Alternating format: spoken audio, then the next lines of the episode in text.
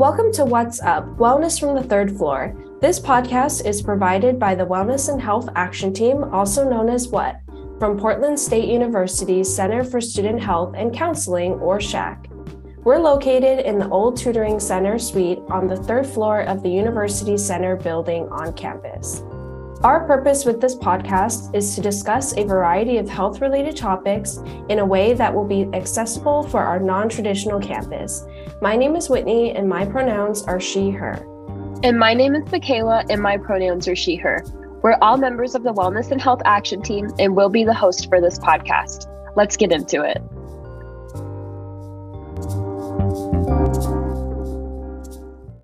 Hi, guys. Welcome back to What's Up Wellness from the Third Floor. Happy Friday when you're listening to this. Happy Monday to me and Whitney when we're recording this. Um, Whitney, how was your weekend this weekend? It was sunny. It was nice. How it was, was it? Yeah, it was very sunny. It was very nice. Um, I was at the restaurant as per usual. Um, it was Mother's Day this past weekend. And so Sunday was very busy. Actually, it wasn't too bad. It wasn't too bad. The restaurant, it was pretty well, even though it was busy. I think people were really nice um, because they kind of expected there to be a wait. I mean, it's Mother's Day, it's busy, it's brunch. So it wasn't as bad as I expected. And speaking of nice weather, you just reminded me when it was my actual weekend on Thursday and Friday, um, I went on a hike I went to Archer Mountain, which is on Washington side of the gorge, and it was really pretty. And you can kind of like go to the ledge, which is kind of dangerous. Actually, not kind of. It's dangerous. Please be careful if you do this hike. You can kind of go to the edge, and there's a really nice view of the gorge, which this was my first time on the Washington side. So that was really exciting. What about you, Makayla? How was your Mother's Day weekend? That's so fun. It was good. Um, okay, first of all, I want to say that I need to hike more in the gorge because I have only ever really gone to like the Vista House and Multnomah. Oh, I want to go there so bad. It is so pretty. Okay. Yeah. Love it up there. Um, it also has a super nice like aerial view of the gorge. But yeah, that's besides the point. Um, my weekend was good. I went to I had like kind of a busy weekend. Um my brother is in his like high school jazz band and every Mother's Day weekend they have jazz nightclub which is oh my god it's my favorite event that they do um the jazz band like plays in this old like like historic school here in Washington and um it's like a potluck dessert thing, right? So everybody like brings desserts. It's so fun. I love it. I love listening to the jazz band. Jazz is like my favorite, like, I don't know, like background music. I love studying to jazz. I was just about to say, I love studying to jazz. It is so, it's a vibe. It's a vibe. Yes, I always put on like coffee house jazz in the background when I'm doing literally anything. Um so that was fun. And then yesterday for Mother's Day, um my mom, my parents, my brother, my husband and I we went to um this like farmers market in Astoria. If any of you are on the coast, go to Astoria A, but go on a Sunday because they have a very awesome, like, it's like part farmers market, part makers market. And so there's a lot of like crafts and stuff. It's super cool. Um, it was also so sunny yesterday. My mom and I notoriously always get sunburned, and we did yesterday, even though we applied so much sunscreen. So for us pasty folk it is just not it in the summertime. Um so i'll be getting spf like 1 million next time. But anyway my weekend was good. Mother's day was good. Yeah that's about it. So um this week's topic is not on the topic of that, but we'll be talking all about um, sexually transmitted infections, which are STIs, and more specifically, how we can destigmatize STIs and create an environment where people feel more comfortable with getting tested and getting treatment. Because these are really like stigmatized topics. And I feel like when I was writing this, like, writing the script, um, people just like don't talk about it that much. And I feel like it's worth saying something about, especially because like I feel like STIs and STDs, which are the same thing, it's just under like different names. Um, they're just like they're talked about a lot in a negative way. So we're going to try and unpack a little bit of that. And to start out, it's really common for people to feel uncomfortable talking about STIs and talking about getting tested. And there's also a lot of misinformation and a general lack of information about STIs out there. And so, through the rest of the script in this episode, we're going to go through some of the facts, like how common STIs are, and then also how we can begin to like normalize and destigmatize them. Yes, yes, Makayla. I am so excited for this episode. Makayla did such a good job um, with the research and writing the script out. It's amazing. Can't wait to talk about it. Um, so let's just go ahead and jump into it. So, what are STIs and how common are they? Um, as Makayla mentioned, STIs are sexually transmitted infections that can be transferred through oral, anal, penis, and vagina sex. They can also be transmitted through blood, including during the use of unsterilized needles. STIs are super super common worldwide in the US. The CDC estimates 110 million cases of STIs every year. It's also estimated that over half of the people in the United States will likely have an STI in their lifetime. Even though they're so common, they're often treated as a secretive or taboo topic and our inadequate sex education system within the United States is contributing to this as well. Um, again, we just really want to stress that STIs are very, very common, and it's very important to get routinely tested. There are STIs that are curable, but that you can contract again. And there are STIs that are not curable that you will have for life, but can be treated. And so I think it's important to just realize that STIs are very common and to have the actual facts because, like Makayla said, there's just so much misinformation out there that we don't want to talk about it or like we're scared to talk about it because of like it's just it's scary. And i think when we don't talk about it it's just even more scary if that makes sense. Um, and so having an sti is not the end of the world. Um, there are ways to have safe sex when you do have an STI, such as using a condom and abstaining from sex if symptoms flare up. So we want to let people know that if you have an STI, your sex life is not over, and there are ways that you can still have sex um, in a safe manner. Yes, preach it.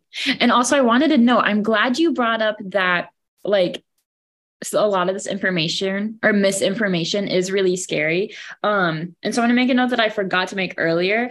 Um, I briefly mentioned that STIs and STDs are the same thing. So STI stands for sexually transmitted infection and STD stands for sexually transmitted disease. A lot of people think these are different. They are the same thing. Um, a lot of people will resort towards saying STI because it sounds less scary because disease sounds like uncurable, like you're going to have it forever, which is not true of this. So they're the same thing, but STI is just a little more like a little less intimidating. So, um, going into this next section, we're going to talk about how stigma affects people differently. And the stigma of STIs affects a lot of marginalized communities. We're going to talk about three specifically that are like hit really hard by this stigmatization. Um, but it is present literally so many places. So just kind of like be aware of that. Um, we're going to talk about how it affects people of color, queer folks, and sex workers. And so, starting with people of color, um, when I was doing the research for this section, I found a report by the CDC. This was done back in 2010. So, 13 years ago. Um, I'm not sure if there's been any updated studies on this since then, but that's when this one was done. Um, and it shows that Black communities were actually overrepresented in data done on the spread of STIs. And so that falsely makes it seem like Black communities contract and spread STIs at other higher rates than others. And so by not being like by researchers not being careful in the data they're contracting and like making sure to have a diverse research population, it really heavily contributes to negative stereotypes that are then inflicted onto people of color communities to create a false image about them. And so I thought this report was a really great example of racism within research data. And I think that's not talked about a lot, but it's really like it's a real thing and it's really negatively impacting marginalized communities. Um, and so I just wanted to note that because I was going to go like a whole different way with the script. And then I found that and I was like, that's so like, it's not even just in like STI research. Like it's kind of apparent in a lot of places, this like racism within research data. So, any researchers out there listening, keep that in mind. And so, next, we're going to talk about how queer folks are impacted by STI stigma. And queer folks deal with a disproportionate amount of stigma, regarding STIs. This is due partially to the misinformation that has circulated around the AIDS epidemic. And they also deal with provider based stigma. I did, or I read through a research report on this as well that I forgot to link in this article or in this script. Um, but it talks about the biases and homophobia and transphobia in healthcare. And that makes it a lot harder for queer folks and queer people of color to get tested for STIs. And so this is also kind of where that intersection of racism in healthcare and racism and research data meet up with homophobia and transphobia in healthcare. Um, so yeah that's also an important thing to note. And then finally sex workers are very heavily impacted by sti stigma. This is especially harmful for sex workers because of the already existing negative stereotypes that imply that they are unclean or used or easy all of which are not true. Sex work is a valid and valuable type of work and sex workers deserve to be treated with respect and worth Unfortunately, STI stigma is part of the narrative we have around sex workers, and that narrative affects how we treat them and the violence that they face. And this is this ranges from like a lot of different violence. It doesn't have to be something specific just because it's STI stigma. Um, this is gendered violence, police brutality. It's all in like how people are viewing sex workers. And just because the sex is paid for does not make it inherently any less safe or make it unclean or unmoral. And so those are just all very important things to note on like the stigma that people view STIs with and how it affects other people because it's like it's a really nuanced thing. It's not just like, oh, STIs are stigmatized. It's like people are stigmatized because of STI stigma, if that makes sense. So the intersectionality between these communities comes up in a lot of different ways. Um, health disparities within people of color, queer folks, and sex workers, amongst a lot among a lot of other marginalized communities, often exist and impact my members further because of other systemic injustices, and that includes a lot of different things: um, a lack of resources, poverty rates, dangerous biases, etc. There's a lot more. Um, for those who identify as members of several communities, the intersectionality of STI stigma creates an even more harmful environment. So that's why it's so important that we like have this conversation and talk about like ways that we can destigmatize STIs because it's like they need to be destigmatized as a whole by like everybody, not just like specific groups of people. And so it's really just like a broad conversation, I guess, which is really important. So Yes, I love that you brought up the intersectionality between SDI or yeah, SDIs and like people of color, queer folks, sex workers, and so many more communities. Um, and it just goes to show, like I like that you said, like it's not just on these communities to make a difference in healthcare, but it will have such a big impact in these communities, which is really important to help destigmatizing STIs and honestly destigmatizing a lot of different health disparities. Um, so, this is honestly just one of the topics we could talk about. So, yeah, let's get into how can we destigmatize STIs. Even though we talked about STIs being super common, there's still so much stigma around it. Um, and we're going to talk about some of the ways to destigmatize STIs and help others feel more comfortable when it comes to STI prevention, testing, and treatment. So, where does this stigma even come from in the first place? So, there are a lot of factors influencing the stigma around STIs from culture, family to education, and the community surrounding us. Many haven't received comprehensive sex education that goes deeper into topics like STIs, leaving a lot of people feeling uncomfortable discussing the topic and feeling shameful if they do test positive. And I feel like I don't know if we go deeper into this, but talking about if you do have an STI, being able to share that with your sexual partners is really important in order to have safe sex and promote. I don't think promote was the word.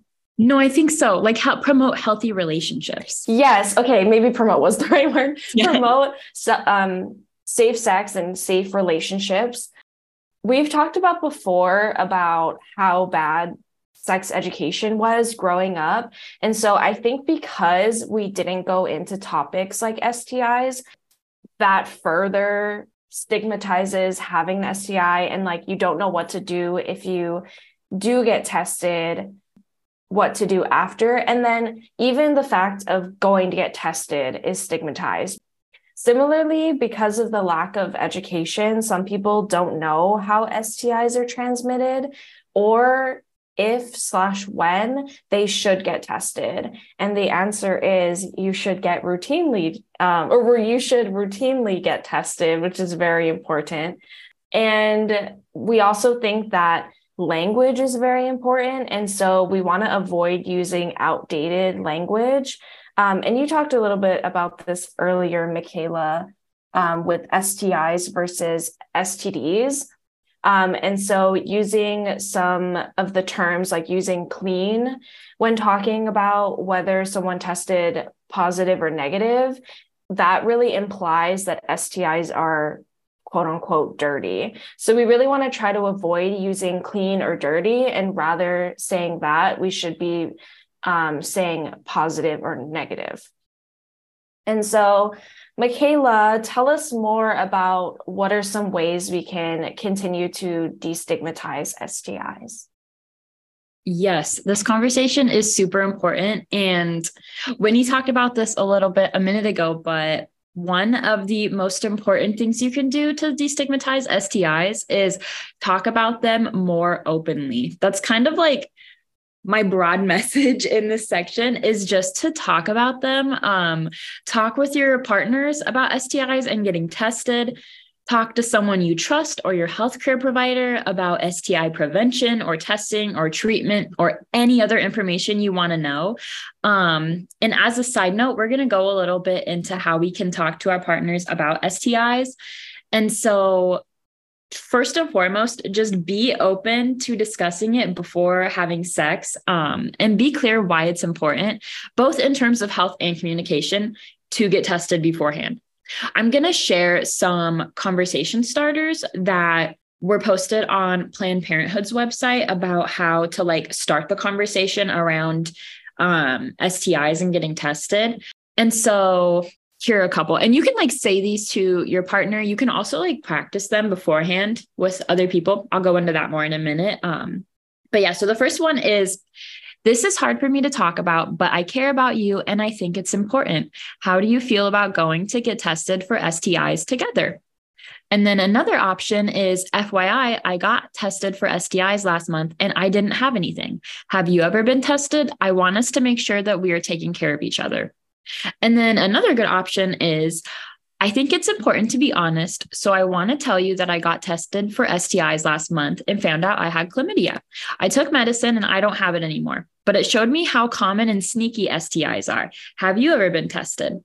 And so conversation starters like these um, and creating safe spaces for talking about STIs and testing shows that we care about and respect our partners and a big thing to note is that getting tested for STIs is not about cheating and it's not about whether or not you trust your partner. It's about ensuring safety for everyone involved, especially because STIs are so common.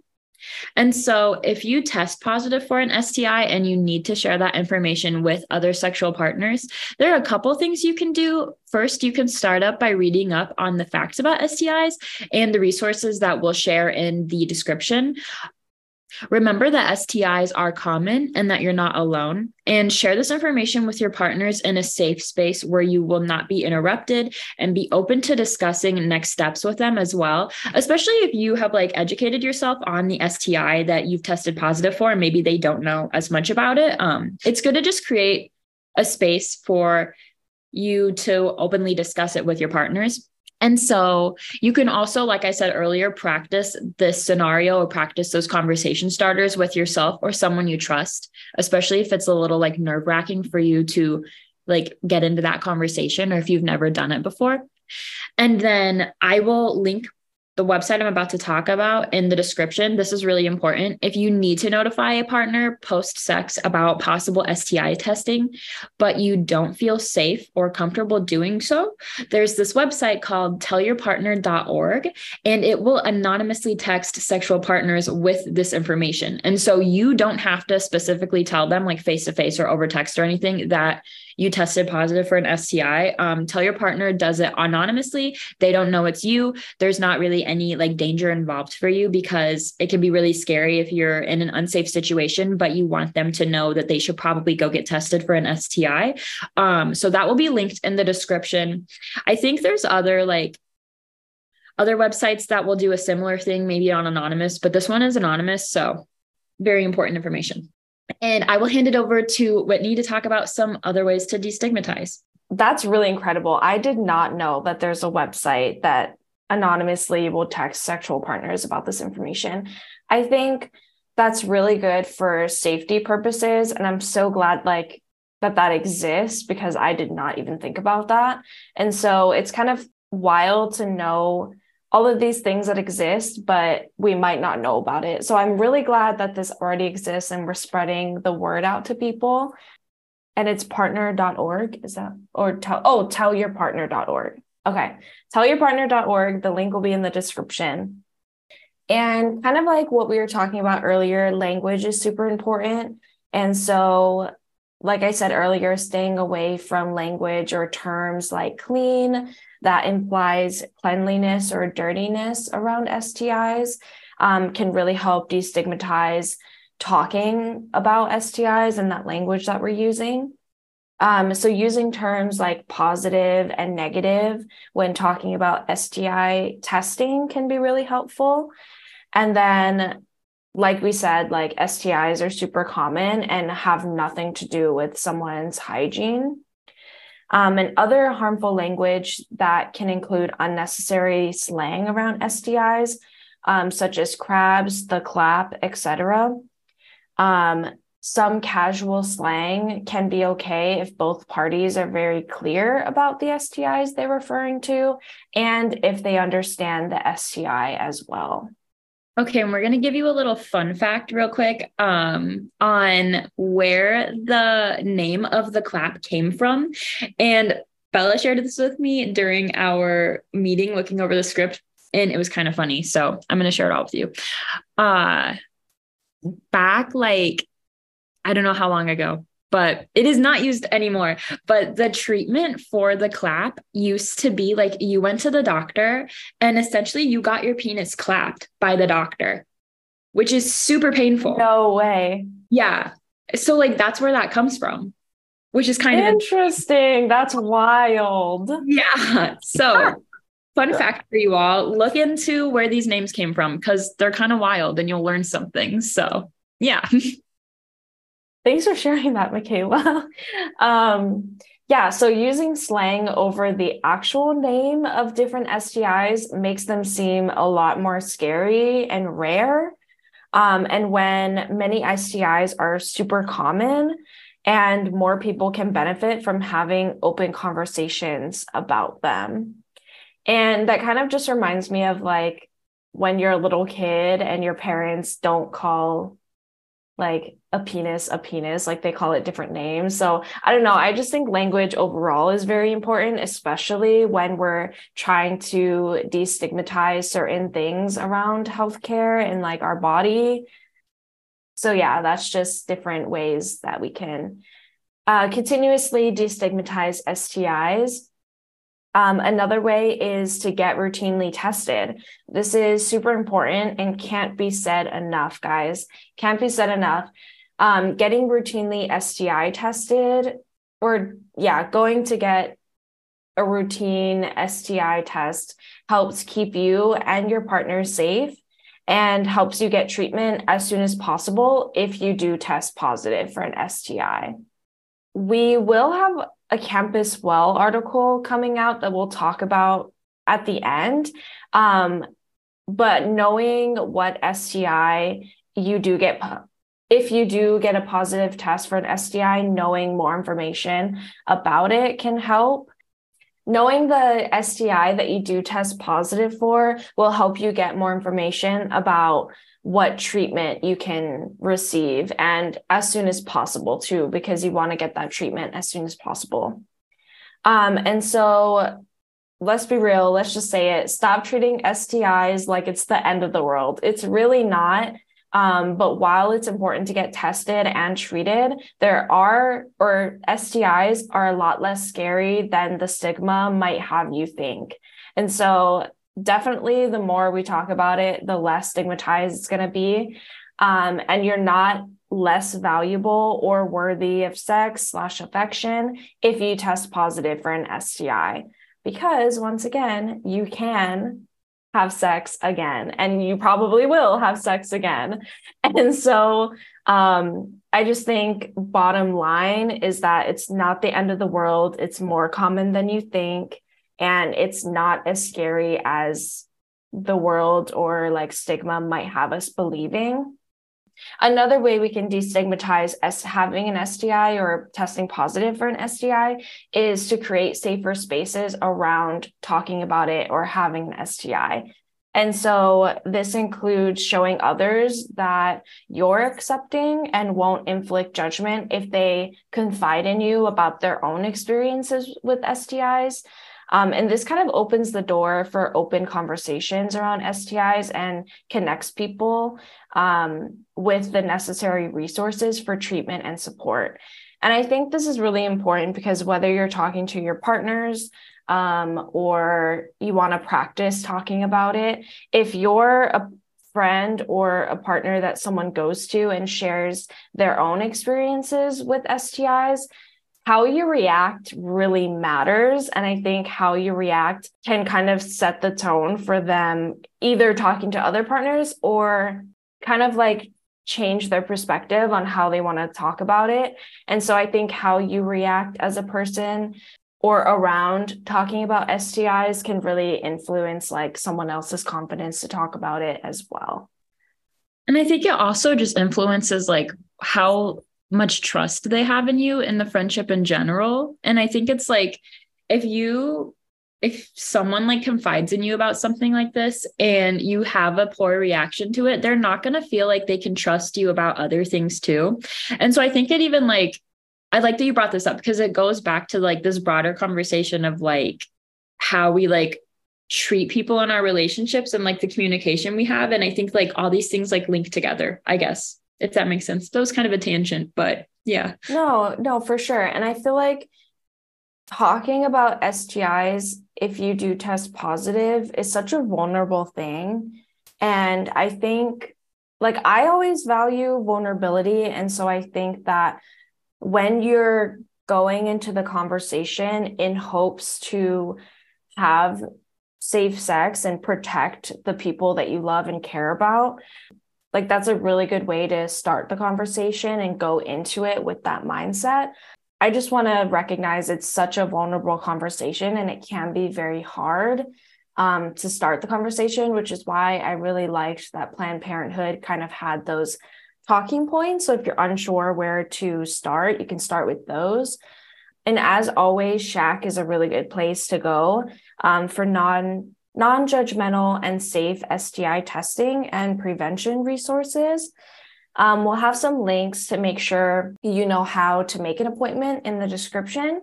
Um, and we also want to thank Nurse Jackie, shout out Nurse Jackie um, at SHAC for giving us so much information and insight for this podcast episode. And we also have a Campus Well article coming out this week, written by yours truly, me. Yes where I talk about more of the specific types of STIs and also like a rundown of what to do next if you test positive and what will happen next with testing and treatment. And so it kind of goes into like next steps if you're if you do test positive for an STI and you're feeling really lost. Um it's kind of just a guide of like where you can go to get an appointment, where you can go to get tested, resources, what treatment might look like and also the reiteration of the fact that you can have sex again, which is always important. So, yeah, we hope you enjoyed this episode and we hope that you learned something new. And we hope that you destigmatize STIs with your friends and your families and your sexual partners. So, yeah, I think that's all for this episode. Bye, everybody. Bye. Have a good week.